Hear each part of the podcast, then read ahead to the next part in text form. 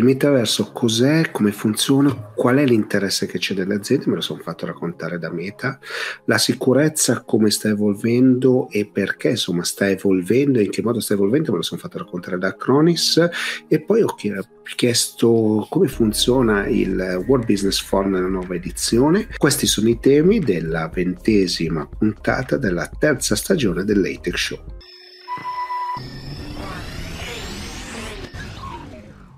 Ciao e benvenuti a una nuova puntata del Tech Show, come sempre la serie che racconta il mondo della tecnologia facendo parlare i protagonisti, e questa è una portata particolare. Ho visto che c'è molto interesse, sapete che io questo pezzo lo faccio proprio sostanzialmente in diretta nel momento in cui viene mandato in onda, e quindi c'è un pochino di emozione, stiamo montando l'ultimo filmato e vediamo se riusciamo a caricarlo. Ma detto questo, eh, non mi resta altro che darvi appuntamento ovviamente su tutte le piattaforme podcast, su tutti i social, ma anche vi invito a mettere, vabbè, soliti like e condividere, questo chiaro, ma soprattutto farmi sapere quali sono gli argomenti che vi interessano, perché insomma li, li raccolgo e li porto nelle prossime puntate. Ma non perdiamoci in chiacchiere e partiamo.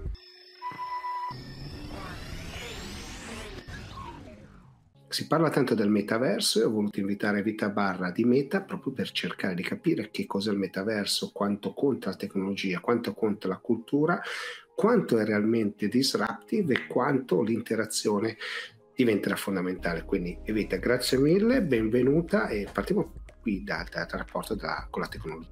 Parto magari con, con provare a definire il metaverso e, e soprattutto eh, il viaggio da compiere, almeno nella nostra visione e, e prospettiva, perché eh, che cos'è, che cos'è il metaverso? Il metaverso in questa, in questa visione è un insieme di spazi virtuali eh, dove è possibile vivere delle esperienze che non crediamo che possano e debbano sostituirsi a, a quelle che sono le esperienze personali eh, e quelle in, in persona, ma che sicuramente daranno delle opportunità in più, ok? E, e, e ci aiuteranno a rendere il, quello che facciamo già online migliore e più significativo, ok? Indipendentemente dalla distanza fisica eh, e dal, dal tipo di esperienza che vogliamo creare e sviluppare. Ovviamente il metaverso non è un prodotto, cioè non è un qualche cosa che un'azienda può costruire da sola, e quindi anche quello che Meta sta facendo è non sta costruendo il metaverso, ma sta iniziando a strutturarsi per arrivare al metaverso in collaborazione con tutta una serie di aziende e organizzazioni. Allora, non vorrei estremizzare, però oggi il metaverso non esiste.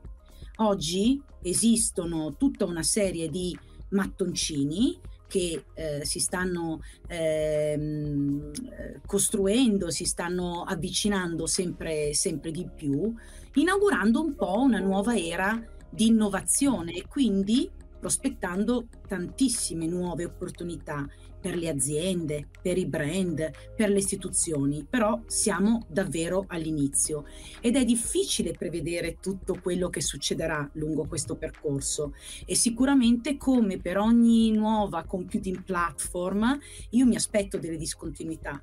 Lo stesso mobile phone, che da sempre ha avuto la missione di connettere le persone, oggi possiamo tranquillamente affermare che a volte divide le persone o ostacola determinati, determinati tipi di esperienze. Ed in generale abbiamo sempre manifestato scetticismo all'introduzione di innovazioni e novità. Quando è stata inventata la bicicletta si pensava ad una moda che sarebbe passata velocemente. La macchina era stata definita un modo molto scomodo e poco pratico per...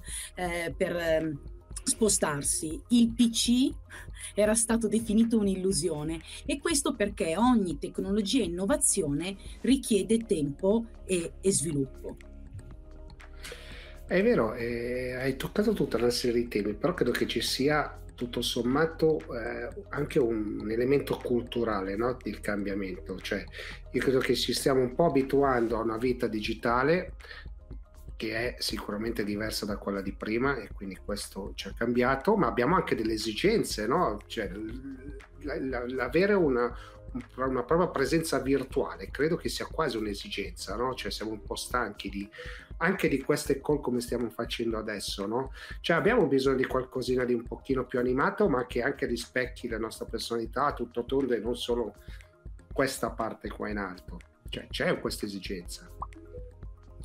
Assolutamente, anche perché se pensi già a quello che oggi si cerca di fare online, giusto anche per ritornare sul tema delle opportunità, eh, a quello che si può fare oggi, oggi sempre di più, e probabilmente la, la pandemia ha soltanto accelerato queste trasformazioni eh, che già esistevano, ma sicuramente eh, ha, ha, ha accelerato questa eh, questa evoluzione, questo cambiamento anche culturale, come dicevi tu.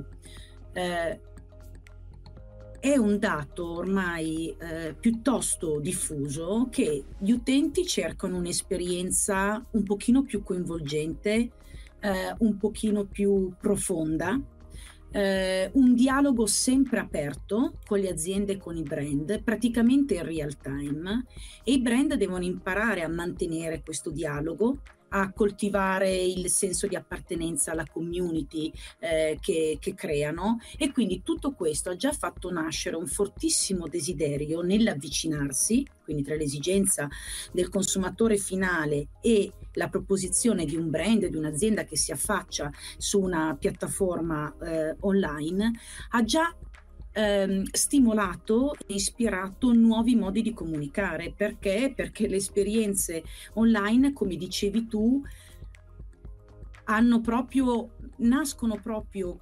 presentando l'opportunità di essere sempre rinnovate, sempre fresche, sempre più divertenti, coinvolgenti, profonde, poi a seconda dei, dei temi di cui stiamo parlando.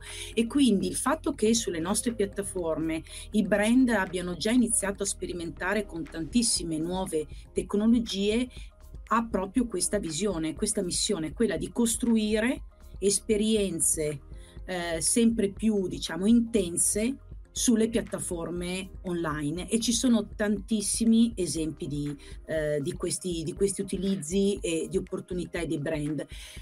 Per esempio, la realtà aumentata e la realtà virtuale, che sono delle tecnologie che nascono proprio per creare delle esperienze diverse e più coinvolgenti. Allora, la realtà aumentata è qualcosa che ha una base installata gigantesca. Perché? Perché non hai bisogno di nessun altro dispositivo, tu utilizzi il tuo mobile phone e semplicemente puoi amplificare eh, il livello di informazioni, puoi aggiungere degli strati di coinvolgimento, e tantissimi brand hanno sperimentato la realtà aumentata. Per esempio, per il try-on, provi un paio di occhiali, provi un trucco, eh, provi un cappello. Ci sono tantissimi, eh, tantissime sperimentazioni di questo tipo. La realtà virtuale sta crescendo molto velocemente, ovviamente ancora ad oggi richiede l'utilizzo di un dispositivo che non usi tutto il giorno, perché non sono così leggeri, così porta- portatili, ma ti permette di poter vivere delle esperienze che, o per la distanza fisica o per problematiche legacy Covid, ehm, eh, non riesci, no, a, a sviluppare da un punto di vista fisico. Con la, la realtà virtuale, quindi con dispositivi come Oculus Quest per esempio, noi abbiamo visto la presentazione di una nuova autovettura della Volvo fatta tutta in realtà virtuale, con le persone che potevano addirittura provare le configurazioni e, e capire gli interni e gli esterni dell'autovettura. Abbiamo visto sfilate, quindi Fashion Week, sfilate fatte tutte in realtà eh, virtuale. Quindi tutte queste sperimentazioni, e ce ne sono tantissimi, sono esempi di cose che stanno già succedendo. Alcune sono successe addirittura un anno fa eh, e quindi possono essere innanzitutto una base di partenza e anche di ispirazione per quello che si può fare già da oggi, domani, dopodomani, per aumentare la scoperta di prodotti, per ispirare e accelerare anche poi tutto quello che è ehm, l'awareness, quindi la consapevolezza di un brand, di un prodotto, di una soluzione, di un servizio. E poi quello che è più interessante forse è immaginare, immaginare insieme quello che può succedere fra cinque e dieci anni, dove queste tecnologie saranno ancora più evolute e dove non ci sono forse confini a quanto possiamo immaginare di come si possono trasformare dei settori molto tradizionali come quelli dell'education, per esempio, eh, e quindi abbiamo visto, no, in video anche recentemente come persone anche nei posti un pochino più disagiati della terra o con minori possibilità economiche o minore possibilità magari di affrontare un certo livello di studi possono accedere e avere accesso a tantissime nuove opportunità. Quindi il settore dell'education è un settore molto affascinante per quanto riguarda per esempio la, la prospettiva del metaverso, ma così come il retail, così come anche se pensiamo a tutto quello che è creatività. La creatività e i, cre- i cosiddetti creators hanno oggi delle potenzialità di immaginare come poter presentare i propri prodotti, servizi, esperienze, pensiamo anche all'hospitality, per esempio, in una maniera completamente diversa da quella che, che oggi esiste. Guarda, sono, sono molto d'accordo, poi sono, noi abbiamo condiviso una parte di, della nostra vita su, sui giochi, no? Che fanno veramente parte della cultura, no? Se pensiamo a, a, a degli esempi di vent'anni fa, oggi stanno diventando realtà che possiamo toccare con mano, giocare tutti quanti con migliaia di persone, no? Cioè è proprio cambiato il mondo e questo credo che sia l'altro aspetto, no? Che sarà il vettore del metaverso, cioè la possibilità veramente di poter interagire indipendentemente dalle persone, come poi sono le vostre piattaforme, no? Cioè Facebook, Instagram, eh, WhatsApp dimostrano che si può interagire con milioni di persone senza, senza problemi, no? Prima avevamo delle difficoltà tecniche, adesso non ci sono. Ma i brand, e questa poi è la domanda, cosa, cosa vi stanno chiedendo? Qual è la curiosità che insomma li, li sta portando a, a, a capire che cosa state facendo? Allora, eh, la curiosità è, è, è altissima eh, verso sicuramente una, una possibilità eh, gigantesca di poter esprimere la propria creatività e il proprio modo di, di comunicare. Eh, ci sono aziende che si stanno strutturando anche a livello organizzativo per affrontare questo percorso verso il metaverso, che come ti dicevo alcuni pensano che magari andando su una piattaforma o facendo degli esperimenti di gamification questo già traduca tutta la potenzialità del metaverso, quindi ovviamente è un percorso che faremo, che faremo insieme e, e, e quindi potremo sviluppare anche delle consapevolezze insieme. Eh, oggi io credo che il, mh, il direttore marketing di un'azienda che voglia innovare sa quanto, quante opportunità ci possono essere di testare liberamente senza tanti limiti di costo fisici eh, e anche di creatività, di poter testare nuovi prodotti, eh, di poter provare nuove creatività, eh, di realizzare un prodotto prima come una, per esempio se penso al mondo del fashion, una collezione digitale. Eh, c'è già stato chi, chi l'ha fatto, Louis Vuitton l'ha fatto con, con il gioco League of Legends, ha iniziato facendo una collezione eh, soltanto come skin per il videogioco, ha visto un enorme interesse dalla parte della community, ha deciso di realizzarlo fisicamente e venderlo nelle boutique e online. Quindi quello che chiedono oggi i brand è poter sperimentare con noi, poter misurare queste sperimentazioni sia da un punto di vista di engagement dell'audience, sia da un punto di vista di, di interesse e poi perché no in, in alcuni casi anche proprio di eh, chiusura del processo e quindi di, di vendite. Eh, ci stanno chiedendo di poter essere contemplati all'interno di questo percorso di innovazione, dandoci anche dei contributi rispetto ai loro pensieri con, con idee. E davvero le idee non hanno, non hanno un limite sia per profondità sia per varietà, perché c'è grande eccitazione intorno a questo tema e quindi da, da, da tanti anni che sono diciamo nel mondo della tecnologia questa è la prima volta che vedo i clienti voler anticipare il più possibile questa evoluzione, questa trasformazione per essere protagonisti. Quindi quello che ci chiedono è soprattutto essere protagonisti, sperimentare con noi, senza dimenticare che tutto parte da quello che c'è oggi, perché già c'è tanta sperimentazione, come abbiamo detto prima, in modo di creare dei ponti che da quello che c'è oggi ci porta delle esperienze più complesse, virtuali e più coinvolgenti eh, nel, nel metaverso, quindi la trasformazione del proprio negozio eh, fisico in un negozio su Facebook e Instagram e poi in uno spazio virtuale nel metaverso. Questo è un,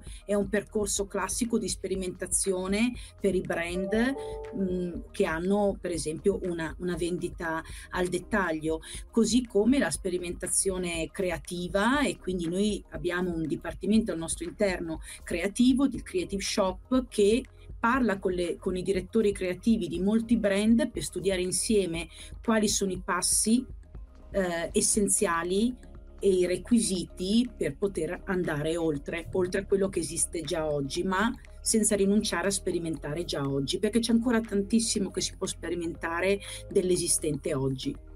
Che peraltro è sempre stata una vostra prerogativa, no? Cioè ascoltare quali sono le esigenze dei clienti e andare poi a vedere se si può realizzare qualcosa insieme, no? Cioè l'abbiamo visto insomma un po' in tutte le piattaforme, è sempre stata così. Eh, un'ultima domanda, nel senso che eh, oggi il metaverso siamo, eh, c'è un grande hype, c'è grande interesse, però è un percorso che insomma bisogna fare e che voi insomma state guidando un po' con mano i, i brand, però state sostanzialmente veramente creando i mattoncini, no? Per cui costruire questo, questo, questa idea, questo, queste soluzioni che poi saranno più di una, cioè noi ci pensiamo il metaverso, ma saranno tante soluzioni diverse che poi si, si mischieranno, no? Cioè, perché poi lì veramente la multimedialità che raggiungerà eh, l'ennesima potenza, no? Eh, in, in questo gli italiani cosa, come, come si stanno comportando?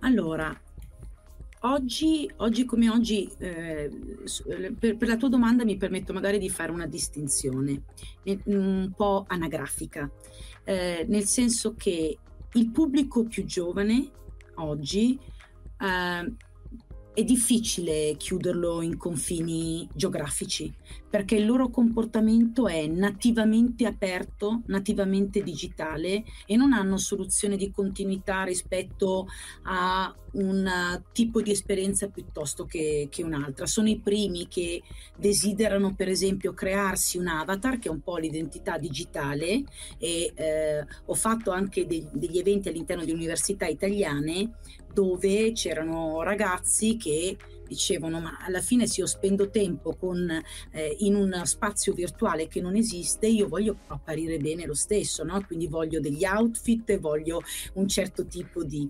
Per cui c'è tutto questo mondo dell'identità digitale e su differenze... È, è difficile trovare delle distinzioni tra un giovane italiano e un giovane californiano, un giovane francese, al di là di quelle sfumature culturali che eh, fortunatamente ancora esistono e ci danno un po' degli accenti diversi. Eh, ne, nelle fasce più, più mature il tema comunque della digitalizzazione dei paesi, eh, del tipo di connessione, di connettività eh, a disposizione, ovviamente è un tema che Eh, che può rappresentare in certi casi una, una barriera, però io oggi che gestisco e opero nel mercato italiano ma anche con delle responsabilità internazionali, sinceramente non vedo, non vedo una distinzione così netta e così forte come forse anni fa vedavamo rispetto all'essere pionieri del, dell'utilizzo di, di altre tecnologie. Anzi, sono piuttosto sorpresa di vedere quanto ci sia forte desiderio, quantomeno nelle aziende e nei brand che noi seguiamo sul territorio italiano, di essere innovatori e di essere i primi a sperimentare. E questo nasce dal fatto che il pubblico a cui ci riferiamo, indipendentemente dal paese, è molto più aperto rispetto ad anni fa a esperienze digitali e a tempo speso eh, non soltanto diciamo eh, da soli o in compagnia fisicamente, ma anche eh, virtualmente. Quindi non vedo sinceramente personalmente oggi delle distinzioni, poi Non abbiamo dei dati precisi, però il mio, la mia sensazione è questa. Sì, sì, non riesci a percepire insomma una grande differenza. No. Questo però è, cioè, se ci pensi, avessimo fatto questa intervista a febbraio di due anni fa, forse mi avresti dato una risposta diversa, no? Cioè, c'è credo stato di sì. Credo un grande di sì, cambiamento, no? Sì, credo proprio di sì. Allora, grazie mille Evita, insomma è sempre un piacere, che sarà un po' di tempo che non ci vedevamo, almeno in virtuale, quindi grazie davvero, perché è stata una no, bella chiacchierata e ci ha permesso di conoscere un po' di aspetti del metaverso, che insomma è un argomento che è, è veramente sulla bocca di tutti, però poi insomma bisogna andare un po' in profondità. Quindi grazie, grazie davvero. Grazie a te Gigi, è stato un piacere. E voltiamo pagina.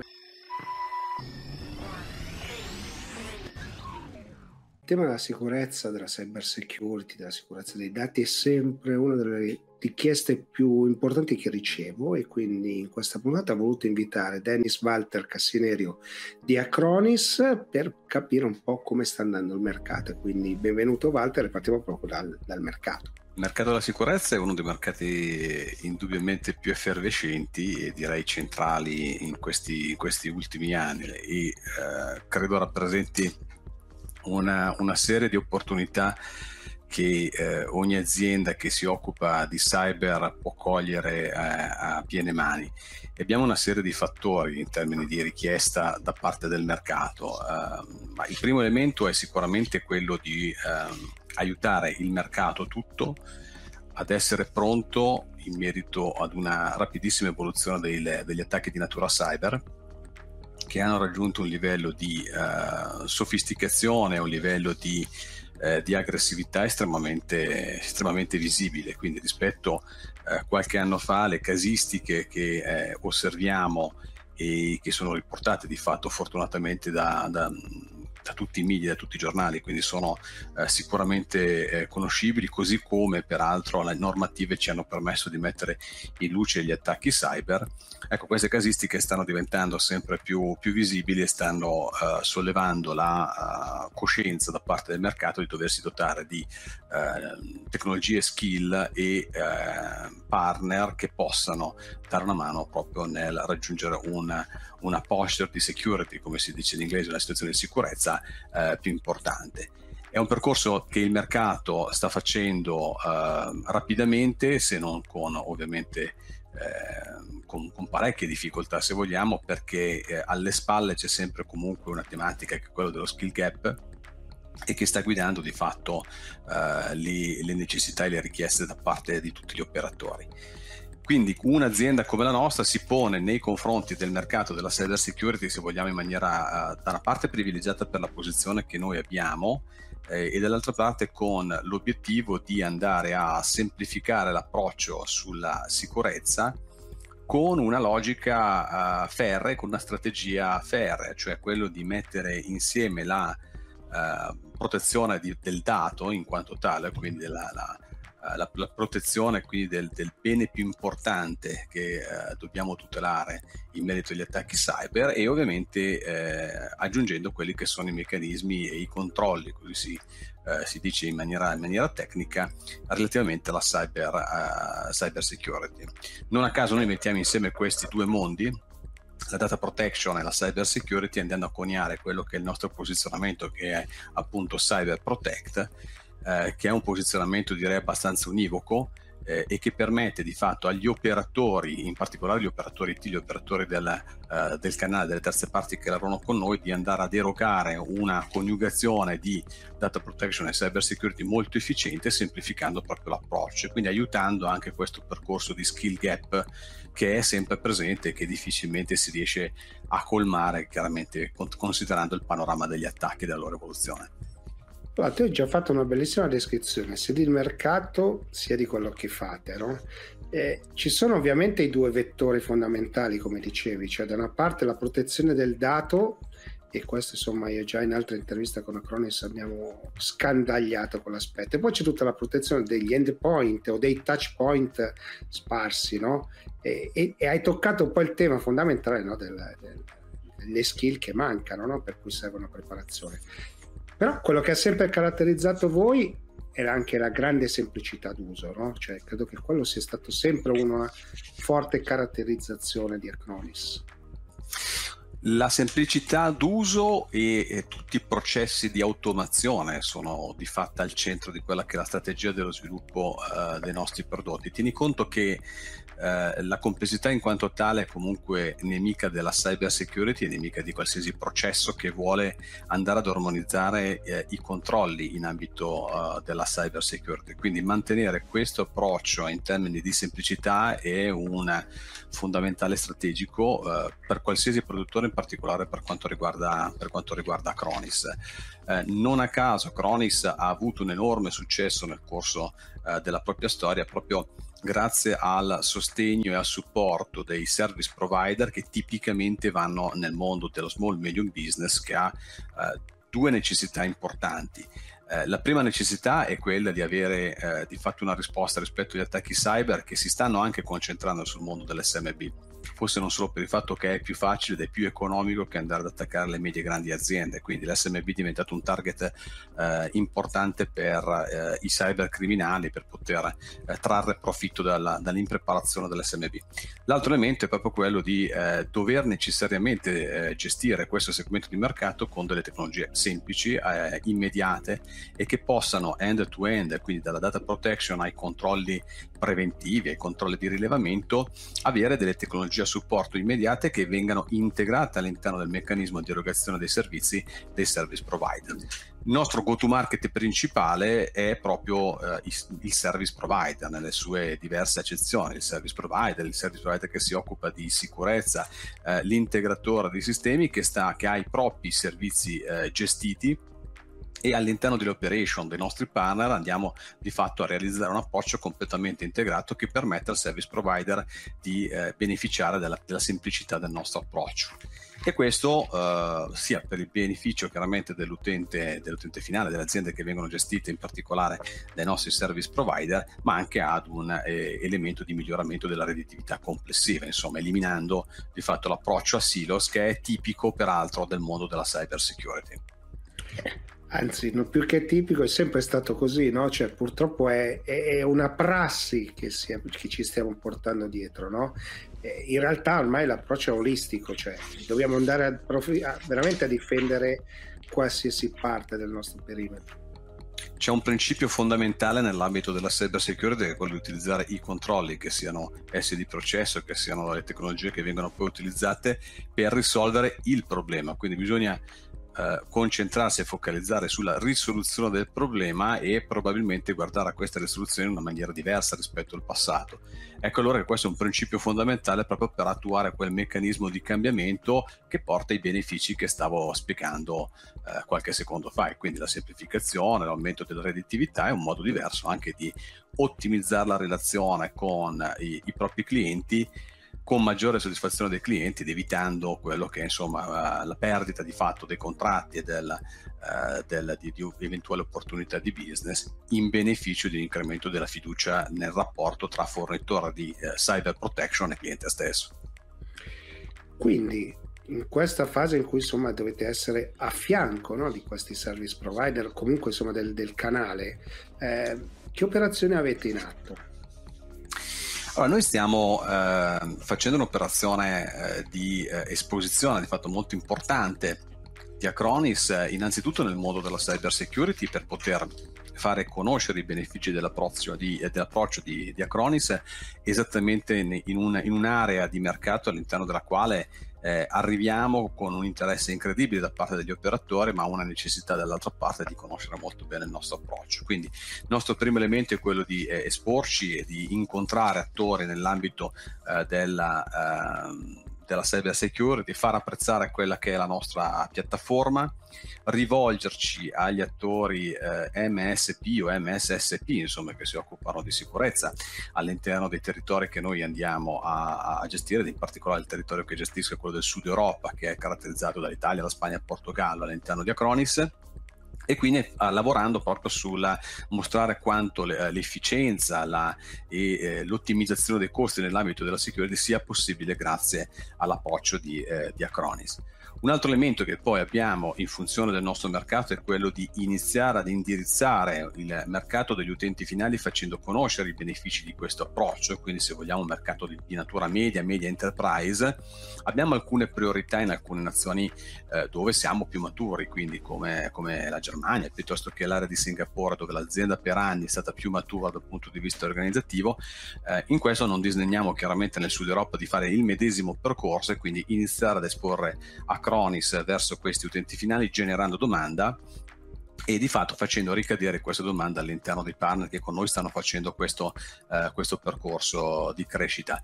E lo stesso discorso, la stessa concezione della piattaforma Uh, può andare chiaramente in alcuni settori verticali ad essere uh, di maggiore beneficio, soprattutto là dove l'organizzazione dell'azienda, dell'utente finale è particolarmente dispersa sul territorio, dove le, la manageability da remoto è uno degli aspetti importanti, quindi l'orchestrazione dei controlli uh, in maniera uh, unificata tra data protection e cyber security è esattamente il, il momento più importante per garantire una maggiore sicurezza.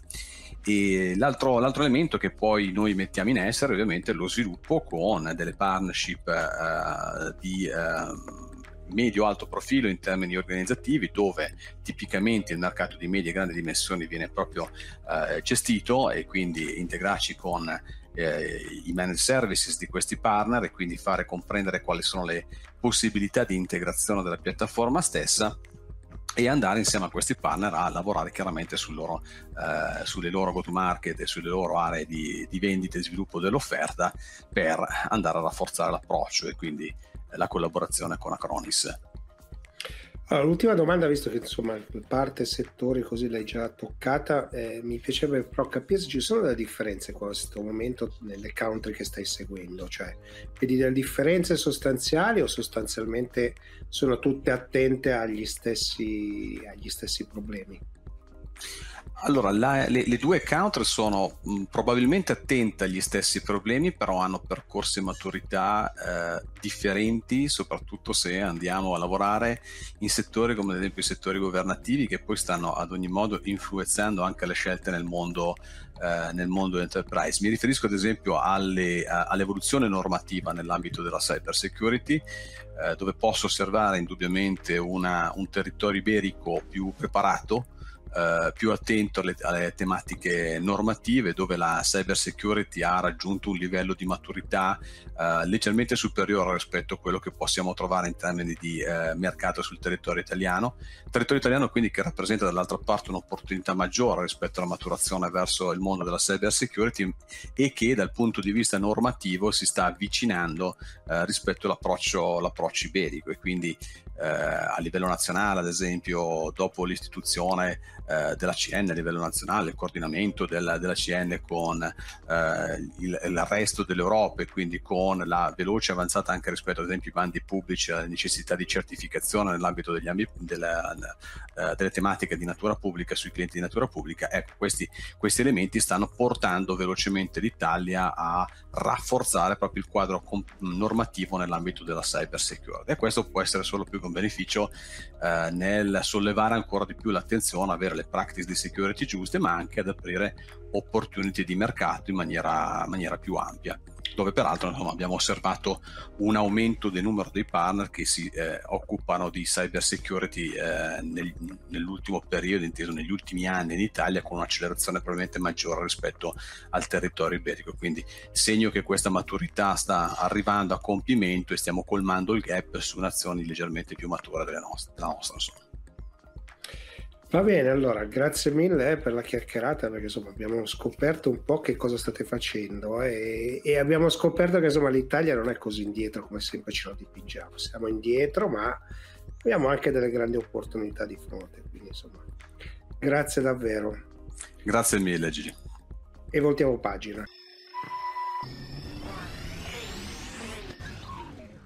Sono qui con Anna Mazzeo del Wobi, del World Business Forum, un po' per capire come sta andando insomma la preparazione della nuova edizione, ma anche per capire le eh, nuove peculiarità e le nuove opportunità che stanno nascendo all'interno dell'azienda. Insomma, ho visto che il digitale è molto pervasivo, per cui intanto cominciare.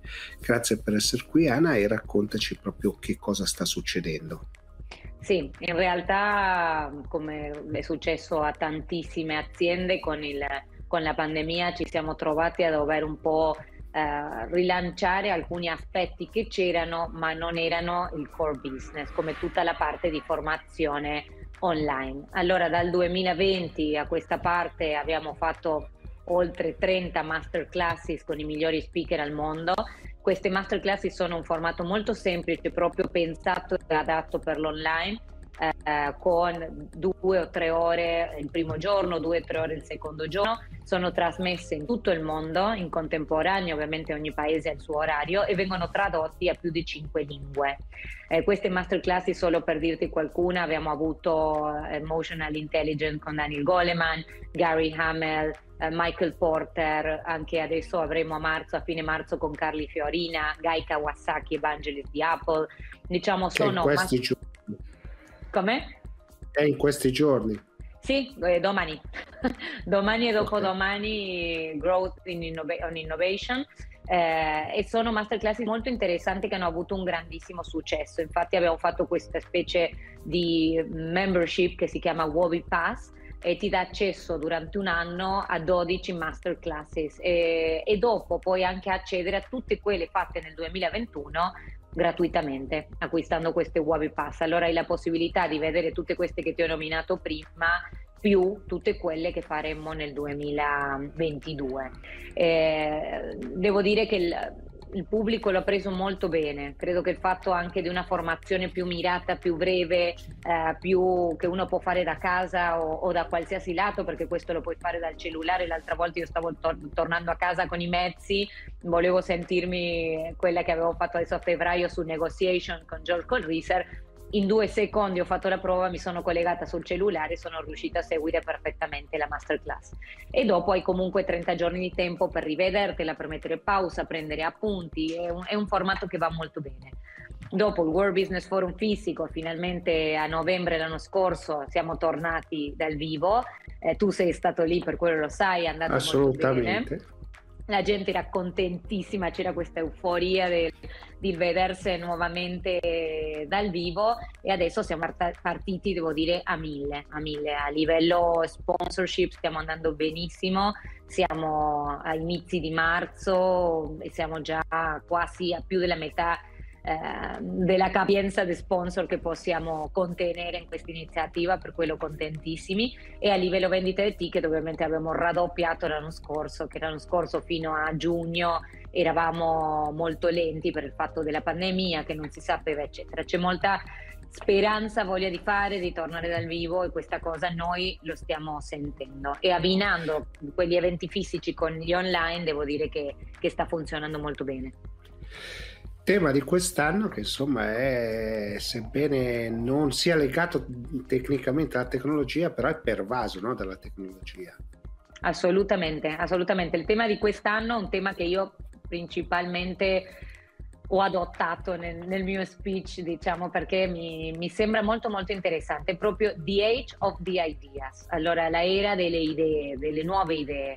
Eh, penso che sia un tema molto hot, soprattutto adesso che siamo tutti dobbiamo ripartire. Già è stato questo momento di eh, la rinascita, il reinventarci, ma adesso dobbiamo creare qualcosa di più forte. Allora queste idee ci elevano, ci permettono di immaginare un futuro migliore, eh, sono la fonte dell'innovazione. E, e come dicevo, guarda, ti leggo questa pa- frase perché secondo me è giustissima, no? Dice: le idee non nascono da un algoritmo, non vengono prodotte da una macchina, le idee nascono dalle persone. E penso che questo è proprio la cosa più importante, perché continuiamo a essere noi, esseri umani, è l'asset più importante di qualsiasi azienda.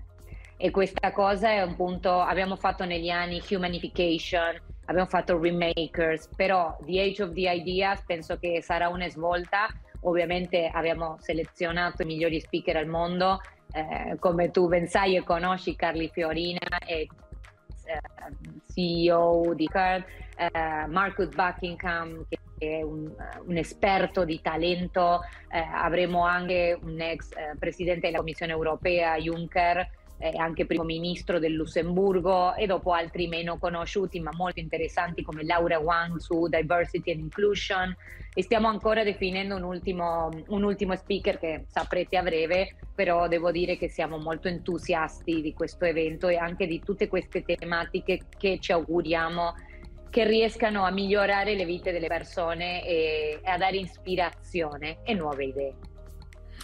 Guarda, sono molto d'accordo, perché quello che a me è sempre piaciuto dei vostri eventi è l'aspetto culturale, no?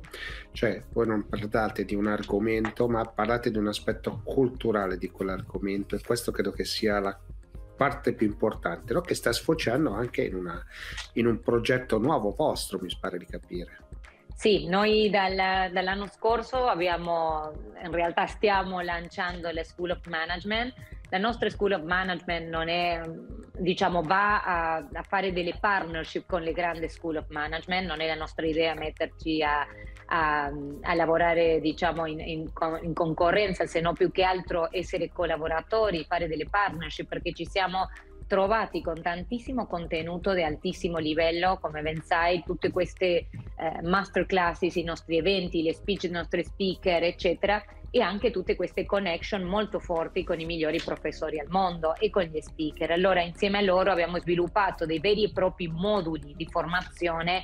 In questo momento abbiamo tre o quattro, ma l'idea è andare a, a diciamo, ampliare questa, questa gamma di, di più che altri corsi di formazione, perché le masterclasses per noi sono più brevi, e questo prima si chiamava Wobi Education, adesso sta eh, concludendo, diciamo, il suo percorso in queste School of Management, parlando anche con diverse università del mondo, di School of Management molto famose anche negli Stati Uniti, eh, riuscendo a portare eh, insieme a loro questi corsi all'interno della community della formazione. Allora noi, insieme a, per esempio, l'Università di California, mettiamo in, in, in essere un modulo che, dove condividiamo anche il contenuto e andiamo a metterlo sul mercato, dove i manager possono avere la parte dell'Università di California più tutto quello che Wobi può dare.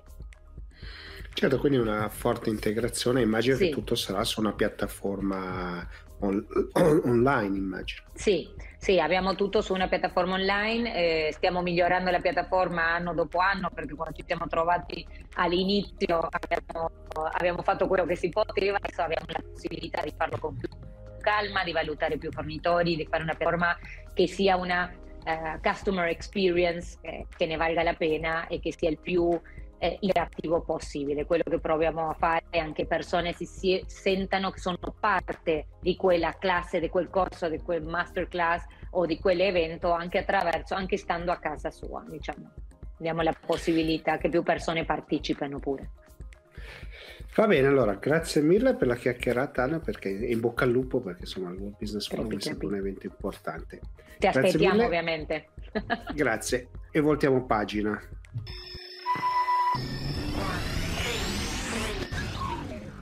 Siamo giunti al termine anche di questa puntata dell'Tech Show, la ventesima della terza stagione. Vi ringrazio, insomma, per essere stati qui. Se l'avete visto nella versione televisiva, insomma, fate sapere al canale che è piaciuto. Se invece vi è piaciuto e avete visto, insomma, sui social o insomma, nelle varie piattaforme digitali, insomma, se mettete i like e condividete mi fa sempre piacere. Fatemi sapere quali sono gli argomenti che eh, insomma eh, desiderate vengano toccati all'interno delle nostre puntate, e non mi resta altro che darvi appuntamento alla prossima puntata. Ciao!